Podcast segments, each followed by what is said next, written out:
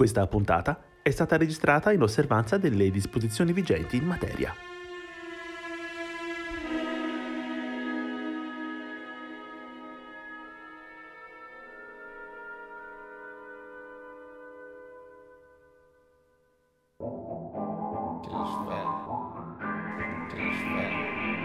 Da ognuno il suo studio va ora in onda. Non siamo stati noi. Programma musicale a cura di Arcadio Baracchi e Jacopo Fallani. E benvenuti a una nuova puntata di Non siamo stati noi. Una trasmissione che spiega come niente si crea e nulla si distrugge, ma Tutto si elabora da Mozart e Sonic Youth, cura in compagnia di Jacopo Fallani e... Baracchi Arcadio. Invertiamo. All'inferno il diavolo è un eroe positivo. Stanislav Lek.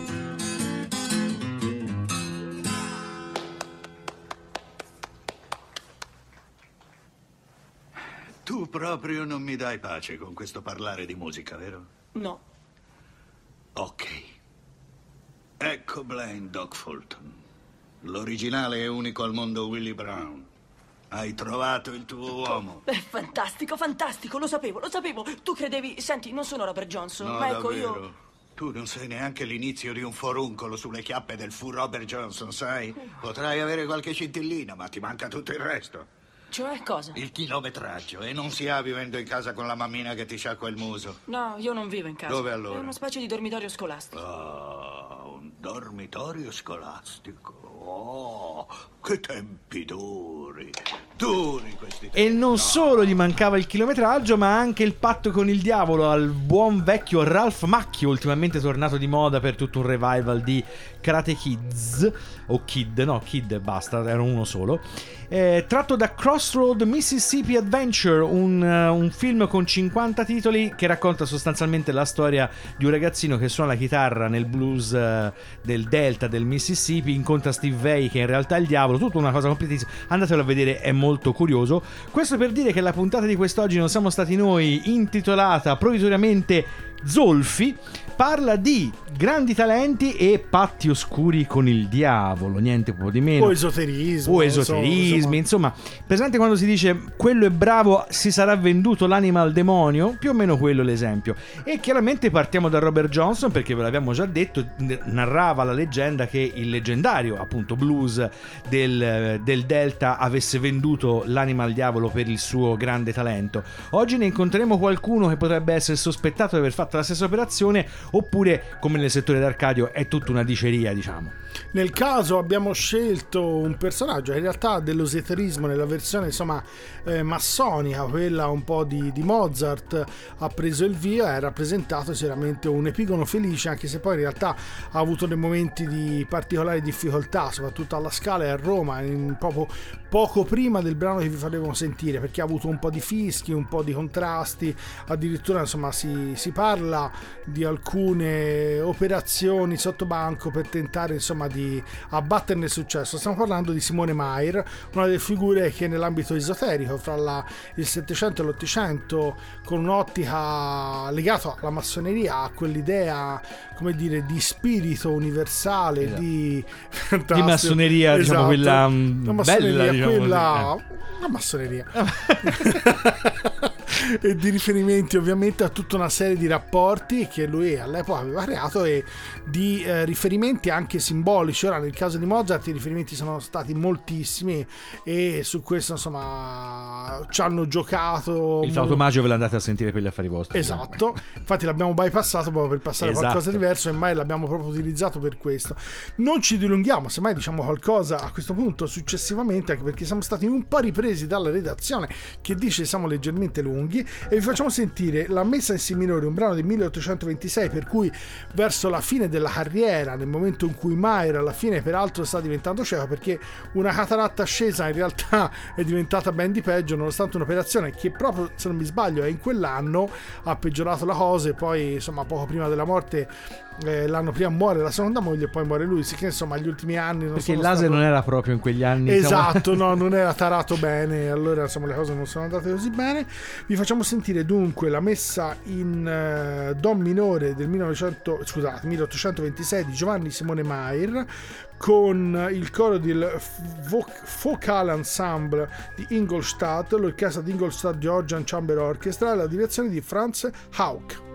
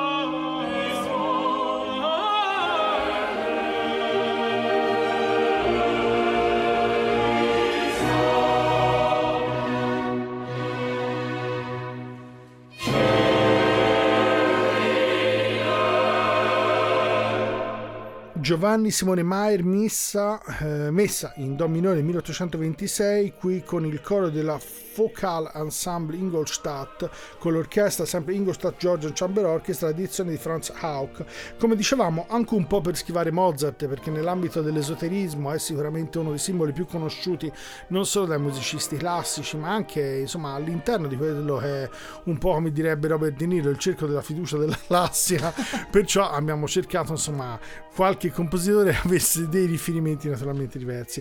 Nel caso specifico, Maier, che peraltro è stato l'insegnante di Donizetti, grandissimo compositore, grandissimo operista, che peraltro ultimamente, insomma, negli ultimi decenni è stato eh, fortemente dimenticato.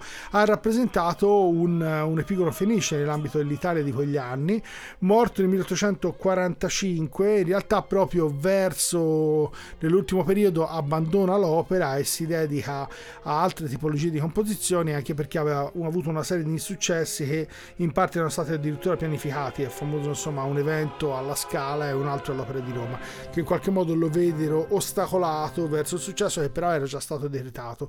I riferimenti a quello che è il rapporto alla massoneria sono sempre stati evidenti, tutta una serie di riferimenti eh, come per esempio nel caso di Mozart il corno di bassetto o l'utilizzazione di alcune figure, di alcuni simboli che rientravano nell'ambito in particolare del flauto magico sono sempre stati elementi di richiamo.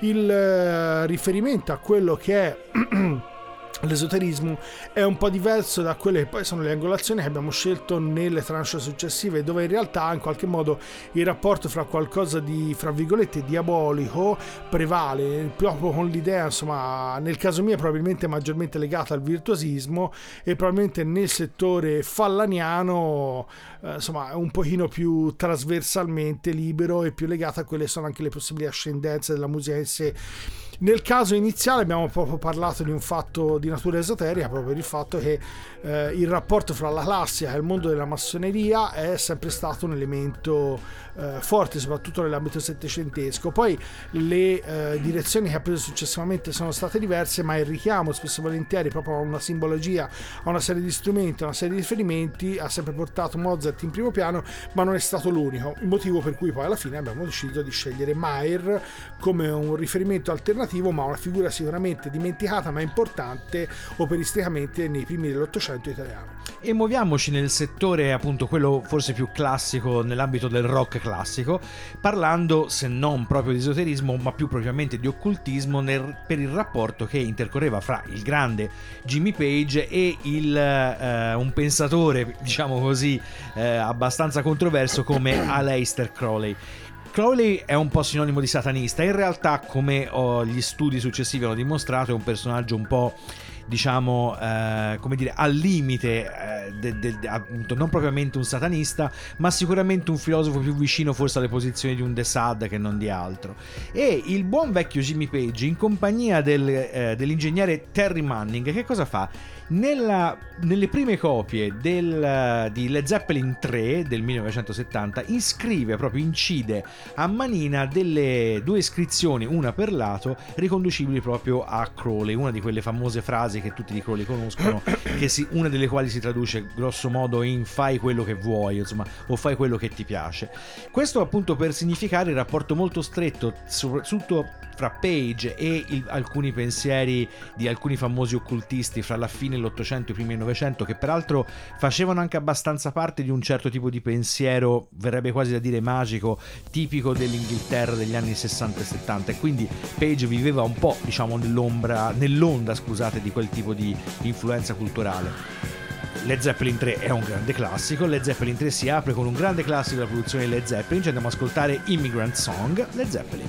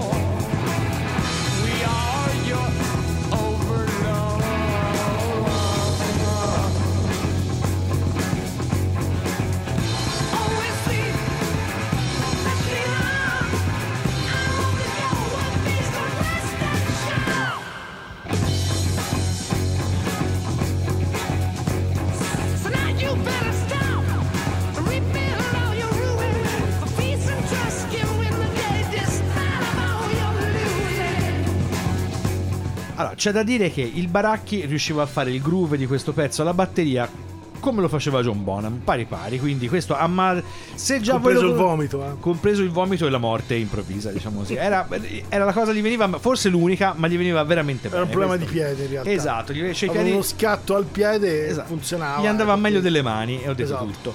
Led Zeppelin 3 1970, ottobre 8 1970, eh, chiaramente la formazione Led Zeppelin che voi sapete bene essere stata in alcuni dischi, non in Led Zeppelin 3, rappresentata direttamente con quattro simboli alchemici. Questo sempre perché Page, come dire, ci insertava con questo tipo di riferimenti. L'abbiamo detto, in realtà Page viveva sull'onda di una eh, influenza culturale molto forte nell'Inghilterra di quegli anni, appunto anni 60, anni 70. Eh, c'era stato un po' di revanchismo di carattere psichedelico che aveva portato alla- al riemergere di alcune figure eh, della filosofia. mh, sui generis tipica del pensiero inglese e nella controcultura anni 60-70 queste figure avevano riguadagnato chiaramente spazio. Crowley nella storia della musica, chiamiamola così, extracolta, è un personaggio molto trasversale, interessa il mondo dell'hard rock, dei metallari, come eh, alcuni gruppi post-punk e industrial, per esempio, che comunque hanno un rapporto contiguo con l'esoterismo, perché l'esoterismo permette di superare in un certo senso le nostre classiche radici eh, cristiano-cattoliche, diciamo, e tornare in alcuni casi anche alla profondità delle radici pagane tipiche di alcuni eh, spezzoni della cultura europea. Un enorme pippone, questo per dire perché delle volte, appunto, quando sentite parlare di esoterismo, come nel caso della massoneria di Arcadio e come in questo caso, non sempre dovete pensare a Satana.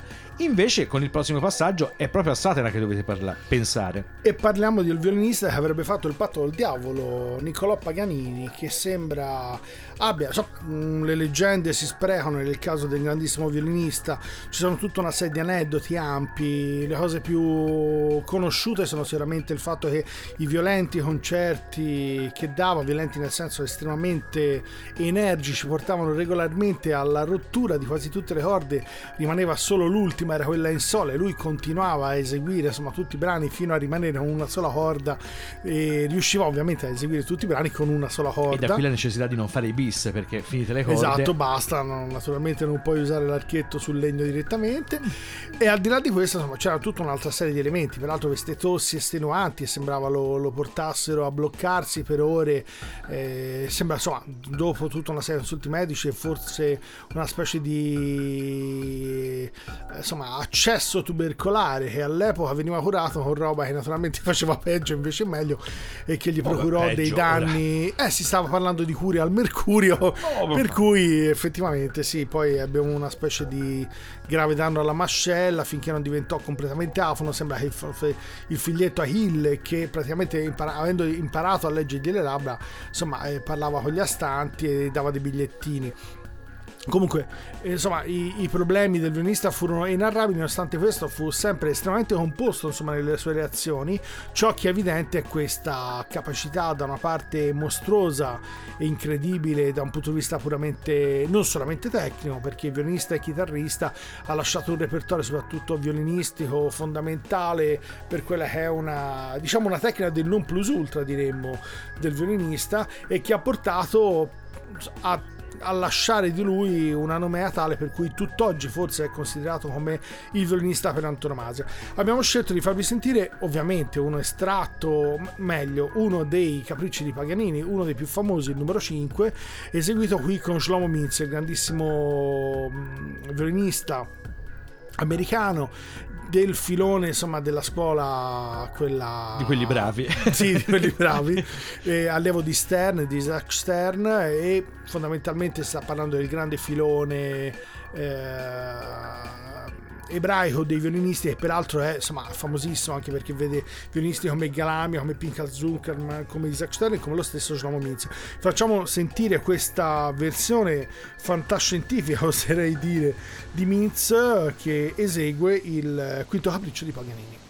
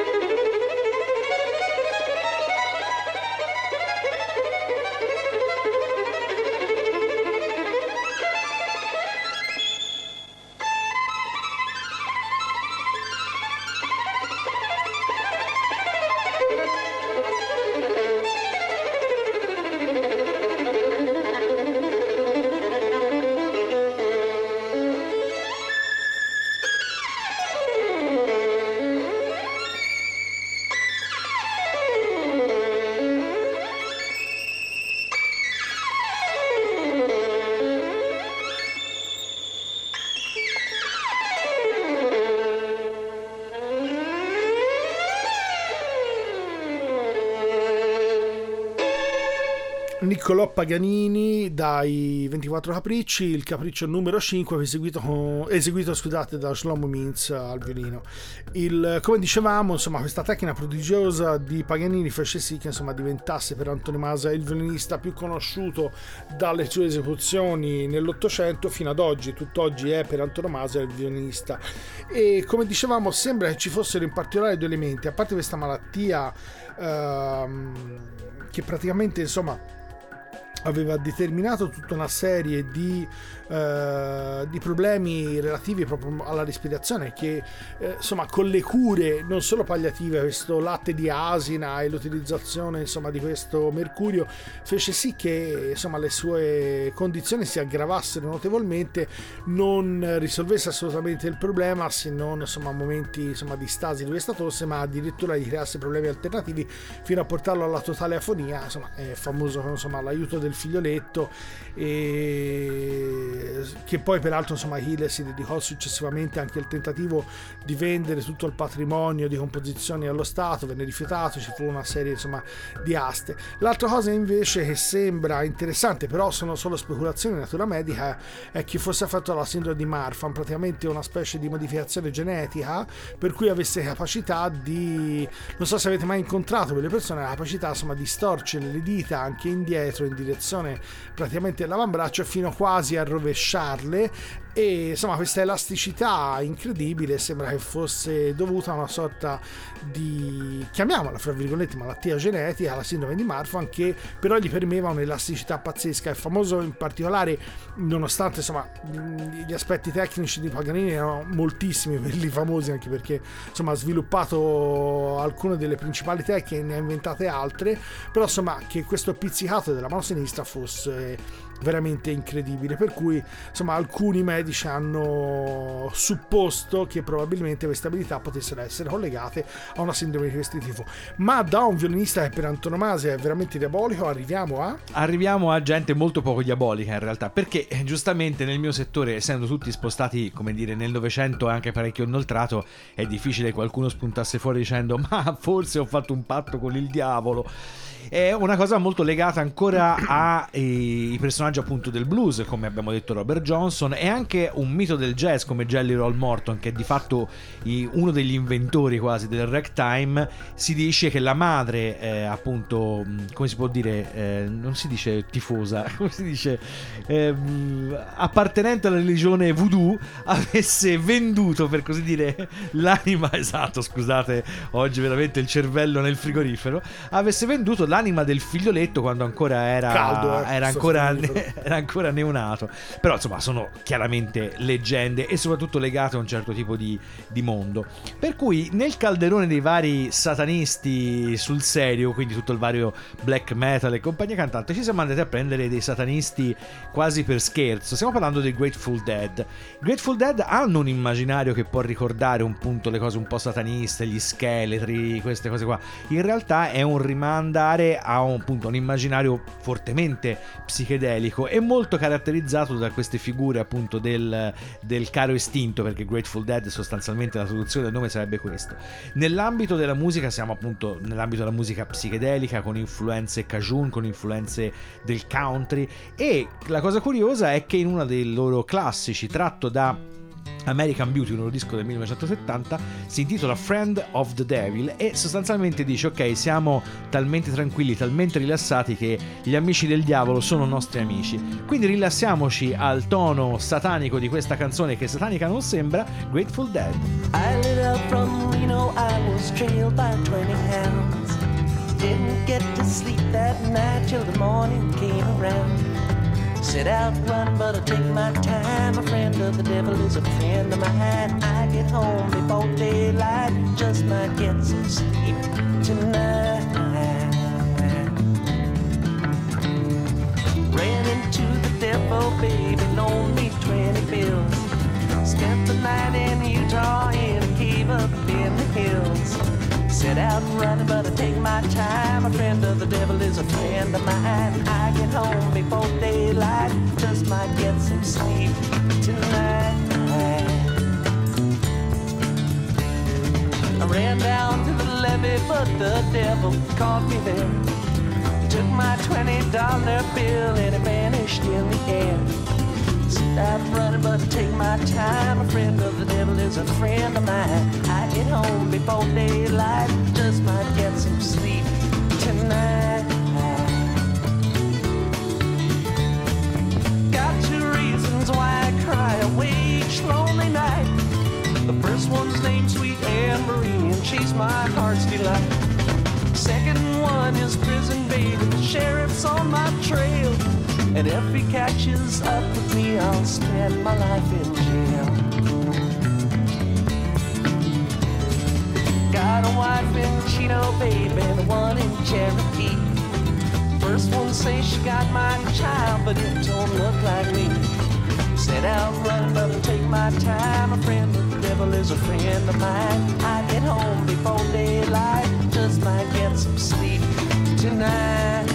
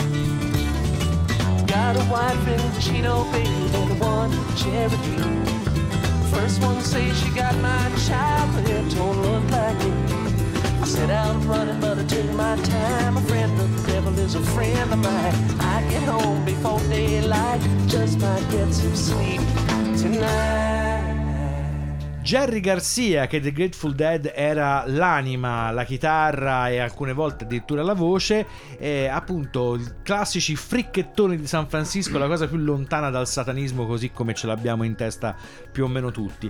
Qui si tratta appunto di una specie di, eh, di- di- di vendetta culturale, cioè fare un po' gli spiritosi con queste figure che potevano un po' scioccare i ben pensanti, ma in realtà appunto il diavolo in questo senso è veramente una metafora per dire ok, chi va contro la legge e l'ordine costituito è comunque un nostro amico. Se invece vi, interessasse approfondire specificatamente il classico patto con il demonio, cioè quello di Faust per esempio, potrete andare a cercare addirittura una specie di musical scritto da Randy Newman, grande pianista e compositore, autore di un monte di colonne sonore di- degli ultimi prodotti Pixar per esempio, per dire che ha al suo attivo proprio un disco che si intitola Faust e se invece siete amanti di, di cose decisamente più eh, impegnative dal punto di vista sonoro The Black Rider di Tom Waits è interamente dedicato al mito faustiano. Quello appunto dell'uomo che per qualche motivo si vende veramente l'anima al demonio per ottenere qualcosa indietro.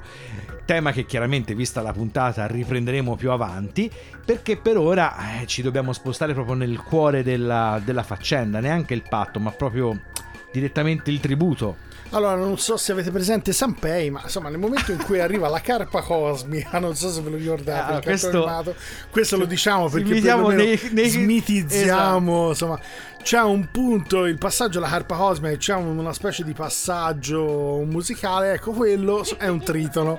Il tritono sarebbe quello che è chiamato il Diabolus in musica. In realtà per capirsi, ci sono degli intervalli che durante la storia della musica in alcuni momenti sono stati recepiti come assolutamente negativi, poi questo per esempio in particolare alla fine del Settecento è diventato fondamentale ma molto particolare per poi perdere un po' di valore. Il riferimento in realtà è dato dal fatto che spesso e volentieri musica, in particolare violino e diavolo si sono in qualche modo allacciati.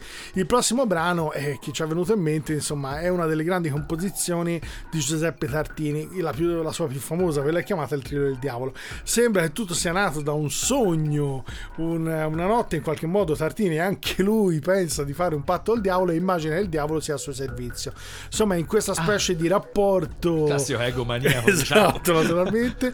Si sveglia e immagina di aver suonato, insomma, in questo sogno il suo pezzo più incredibile, aver composto il suo pezzo più incredibile, un brano entusiasmante di una tecnica mostruosa e, e immediatamente si mette a scrivere e viene fuori questa sonata famosissima famoso Trillo del Diavolo. Poi in realtà lui stesso dice, insomma, mi è venuto forse il mio miglior pezzo, ma niente a paragone di quello che ho sognato. Comunque ve lo facciamo sentire, anche perché insomma questi riferimenti e questo stesso brano è rimasto sicuramente uno, uno dei più famosi. E vi facciamo sentire quello che è il secondo tempo, l'allegro, qui con l'interpretazione di un grandissimo violinista, Isaac Perman, però ci dispiace, ci manca il nome del pianista, il Trillo del Diavolo di Giuseppe Tartini con Isaac Perman.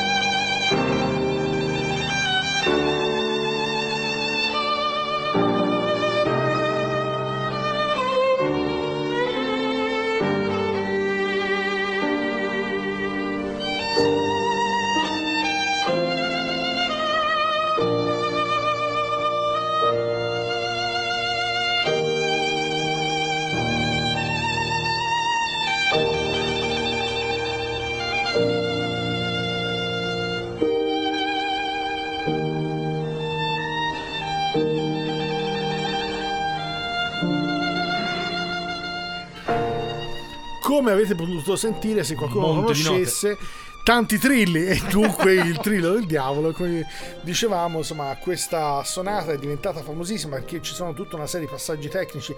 Immaginate comunque che la difficoltà tecnica, che comunque non è indifferente, è un po' il rapporto anche all'epoca storica. Stiamo parlando di un autore comunque settecentesco e il brano che vi abbiamo fatto sentire in rapporto a quelli che saranno gli sviluppi tecnici, in particolare di Paganini, del, insomma, del periodo che abbiamo scontato nella tranche precedente, eh, diciamo che sono di livello, fra virgolette, inferiore. Ovviamente a un livello virtuosistico e poi si è sviluppato fortemente. Il virtuosismo di Paganini, diciamo, è in parte stato superato, però sicuramente ha un violinismo incredibile. Quello di Tartini non, come dire, ha raggiunto delle vette degli apici comunque eccelsi. Il riferimento al diavolo è sempre stato uno degli elementi fondamentali nell'ambito violinistico, anche perché questo, eh, questa idea, questo stilema, questo rapporto fra eh, roba sulfurea Eh. e strumenti ad arco, in particolare il violino, c'è sempre stato ed è un elemento che insomma fin dalla notte dei tempi ha fatto parte insomma di quella che è una cultura di massa. Poi sicuramente molti degli ampliamenti, delle invenzioni, delle leggende che sono nate intorno hanno fatto sì che insomma si creasse quest'aurea di mistero, di come dire, anche un po' oscura nei confronti di uno strumento che naturalmente probabilmente non me ne vogliono gli altri, è sicuramente il principe degli strumenti musicali.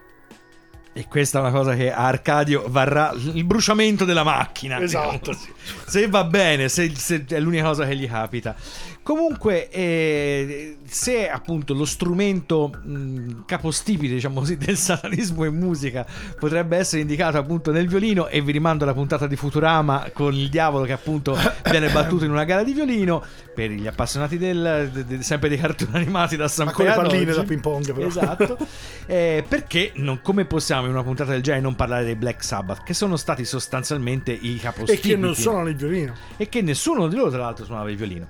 Sono stati veramente considerati capostipiti da un certo rock, per così dire, satanista e buona parte di questa leggenda è radicata nei primi due dischi dei Black Sabbath, il primo omonimo del 70 e il successivo Paranoid.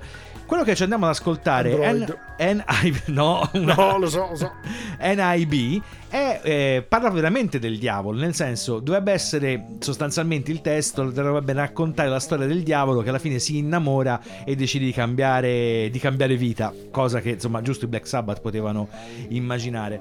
Però c'è da dire che già nel primo disco appunto 1970 ci sono tutte le caratteristiche tipiche del suono dei Black Sabbath si parla di quelli classici quindi Tommy Yommi eh, Ozzy Osbourne Gis Butler eccetera eccetera. Quindi eh, è il disco che sarà forse più fondamentale nella creazione di un certo filone che poi come sappiamo negli anni 80 verrà recuperato verrà trasformato in altri generi per arrivare poi alle macchiette di quest'oggi eh, è interessante pensare come nel 70 tutto questo fosse in qualche modo, e l'avevamo accennato prima con i Led Zeppelin, in qualche modo fosse controculturale, fosse un modo per dar fastidio e comunque cercare di eh, rivoluzionare la società. Ma tant'è, questo era.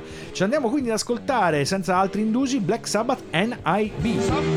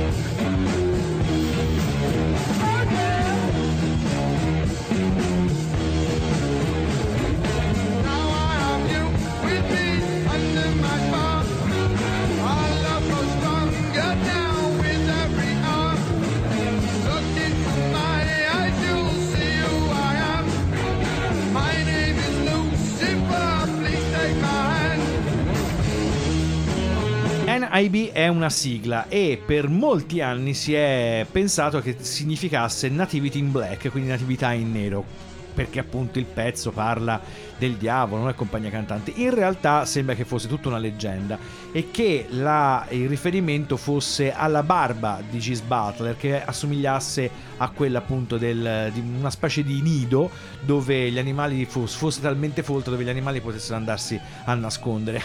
Ampie risate e fine della leggenda satanica. In realtà tutto Black Sabbath, l'album omonimo appunto del gruppo del 1970, è percorso da questa linea tra virgolette satanista. Poi come sappiamo negli anni successivi soprattutto Ozzy Osbourne trasformerà tutto questo in un baraccone che in un modo o nell'altro lo porterà a un successo di massa che sfocerà nei reality e in tutto quello che noi sappiamo essere oggi associato al buon vecchio Ozzy Osbourne che purtroppo non se la passa molto bene. Ultimamente la salute non lo sta eh, esattamente aiutando. Però è qua diciamo il cuore caldo sia della parte interessante del cosiddetto black metal che poi eh, diventerà appunto musicalmente uno dei motori dell'hard rock degli anni 80 e 90 sia se volete un po' anche la pacchianeria di tutta questa cosa delle- dell'evocazione del demonio delle teste di capra portate sul palco e chi più ne ha più ne metta. Ma se per un momento ci vogliamo allontanare da questa atmosfera così sulfurea dobbiamo pensare a- appunto a dei talenti che questa volta sono come dire al di là del bene e del male come la possiamo dire? Abbiamo scelto qualcosa che fosse anche un po' problematico da una parte, che dimostrasse quanto diciamo che insomma le operazioni siano un po' scure da parti o troppo in basso o troppo in alto, prendetela come vi pare, o diabolico o celestiali.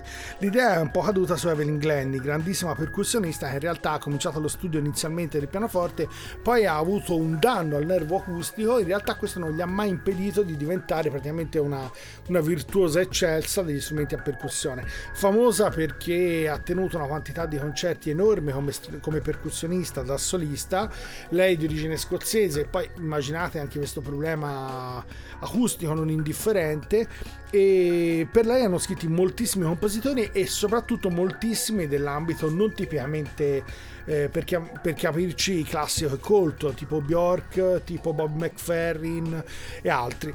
Vi facciamo dunque sentire un, un- un brano suonato da Evelyn Glennie e abbiamo pensato a una specie di set di percussioni eh, dove praticamente insomma lei mostra quelle sono le sue indubbie capacità.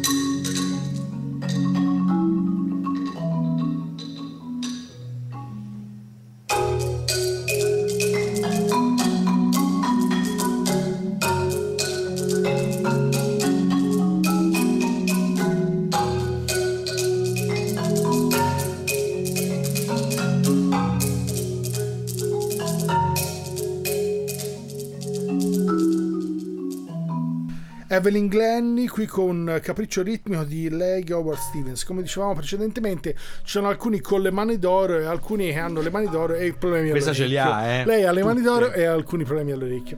È stata in un eh, periodo in cui, come dicevamo, insomma, qui in redazione, famosissima come alcuni personaggi, è andata al Muppet Show, insomma, è tutta una serie di contesti dove è stata un riferimento, vabbè, è scozzese di origine, per cui tutto il mondo inglese anglosassone e poi americano l'ha subito assorbita, ma era un unicum per varie ragioni, sia perché grande virtuosa degli strumenti a percussione della marimba che praticamente come estensione alla stessa del pianoforte, sia perché si inerpicava su brani classici in trascrizione, sia su brani contemporanei che eh, collaborazioni anche con quelli che erano insomma figure crossover interessanti come Matt Ferrin, come la Bjork e altri per, che gli avevano insomma dedicato e scritto dei brani. Per cui insomma è stato un personaggio che al di là del, del virtuosismo insomma si è mossa trasversalmente in musicale e in riferimento insomma a questo contrasto fra i problemi uditivi e le grandissime capacità tecniche ovviamente sicuramente corroborate da enormi quantità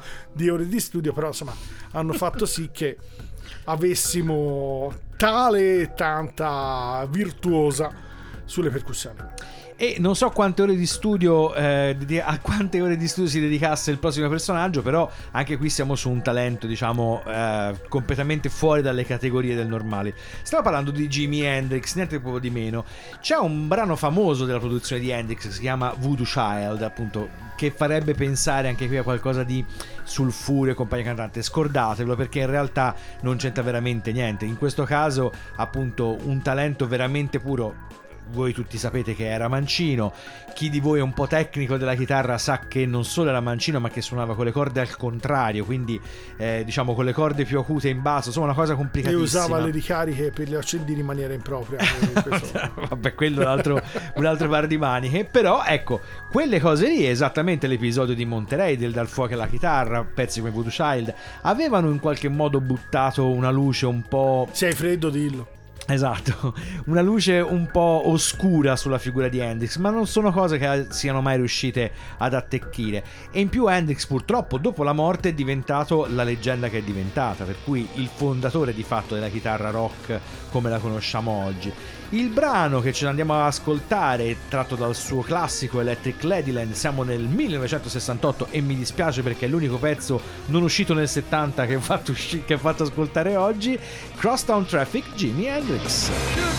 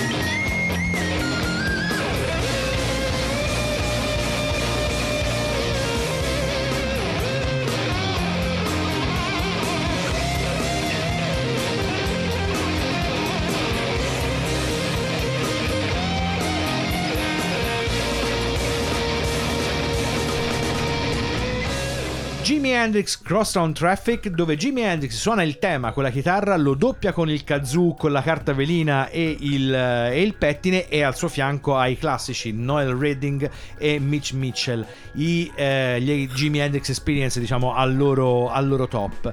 E, appunto Electric Ladyland 1968 il più classico dei dischi probabilmente di Hendrix in un brano che forse non è fra i più famosi, qui deve essere un po' amante del genere per conoscerlo perché tutti più o meno conoscono Purple Haze e compagnia cantante.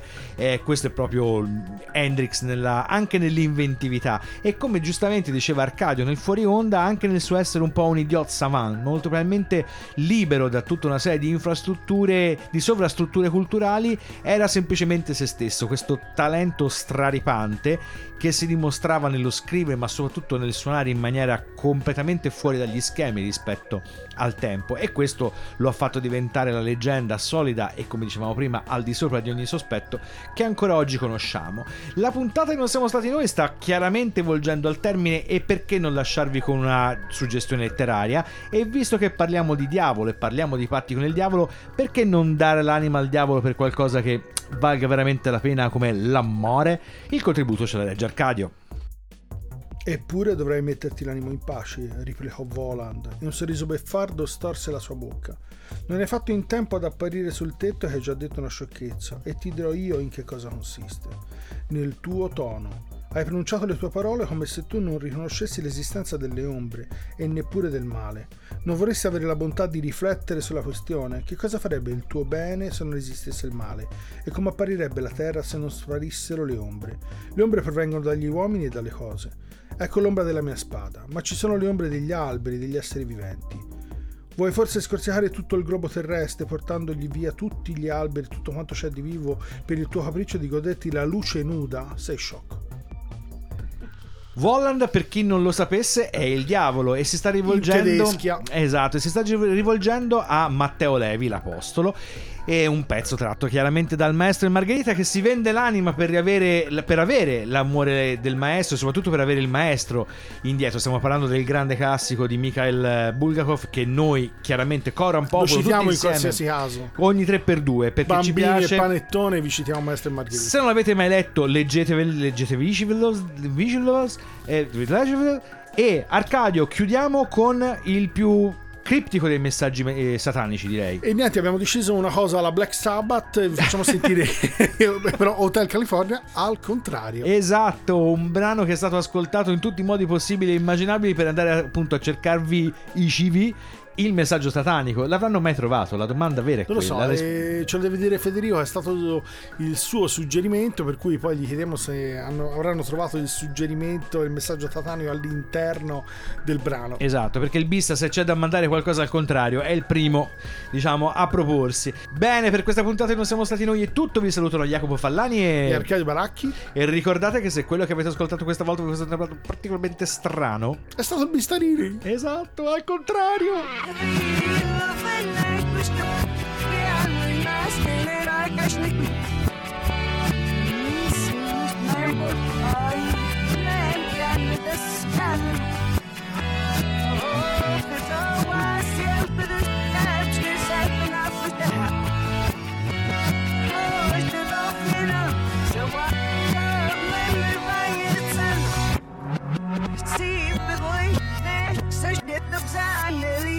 Seth no debates. See if we both debate. So wish to time in it. See, I've if such glory. And I see I don't have my shift. Here, listen, lost